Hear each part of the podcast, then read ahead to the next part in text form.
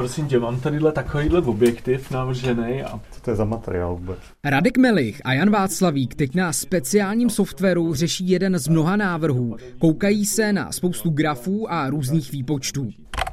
Tito dva vědci se tady v turnovském Toptecu starají o to, aby se optické přístroje daly co nejjednodušeji vyrobit. Tady to všechno začíná. Dostaneme nějaké zadání, jsme schopni to jejich zadání přetavit do nějaké reální soustavy. Jo, řekněme, že přijde zákazník, prosím vás, já bych chtěl měřit tyhle ty světlomety a my řekneme, k tomu by se hodil takovýhle a takovýhle objektiv. Popisuje mi Radek Melich. Toptec, tedy turnovské optoelektronické centrum, má dlouhou historii, která souvisí i s opracováváním bižuterie v tomto regionu. Dnes je součástí Ústavu fyziky plazmatu a především takzvaným aplikačním centrem Akademie věd. Více kloníme k tomu vývoji a právě k té spolupráci s průmyslem, případně k vývoji technologií. Stojíme dál od toho základního výzkumu, ale stále bychom měli zkoumat a bádat. Jste tak trochu spíše ti praktici, je to tak? Je to tak. Doplňuje Jan Václavík. Aha, prosím tě, to je zase nějaký vysokoindexový sklo, takže...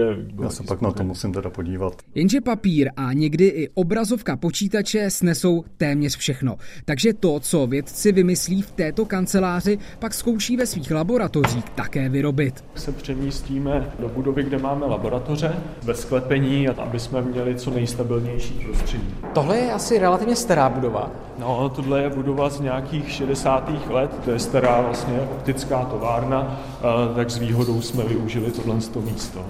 Takže teď přejdeme úplně do moderních prostor. Tady už je potřeba si počistit boty, vzít návleky.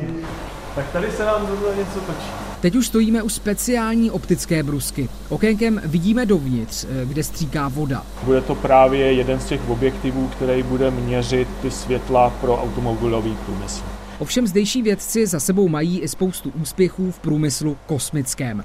Ve vesmíru je například už přes tisíc dnů evropská sonda Solar Orbiter. No a právě v těchto laboratořích vznikla zrcadla k jejímu speciálnímu dalekohledu na pozorování slunce. My jsme vyráběli zrcadla koronografu, což je přístroj, pozoruje slunce, ale vlastně nechce se koukat přímo na slunce. Chce se koukat na věc, která se jmenuje korona, která je těsně u slunce. Je to velmi málo jasné.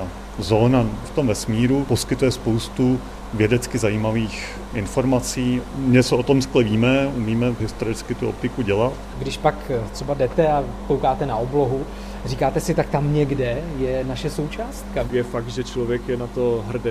Prostě to je věc, kterou si člověk nedovolí mockrát v životě. Je to takové, že člověk může dělat určitě na skvělých třeba autech, ale přece jenom ten space je, je víc cool. Dodávají vědci Toptecu Radek Melich a Jan Václavík. Tak, začínáme s čerpacím cyklem komory. Nejen oni už tady pracují na novém kosmickém systému s názvem Flex. To bude objektiv, který bude přesně sledovat fotosyntézu rostlin na naší planetě. V příštím díle seriálu k sedmdesátému výročí Akademie věd uslyšíme příběh manželů Dvořákových. Z úspěšných vědců jsou dnes filantropové a díky nim tak může výzkumy dělat i nastupující generace českých expertů. Z Turnova Ondřej Vanjura, Radiožurnál.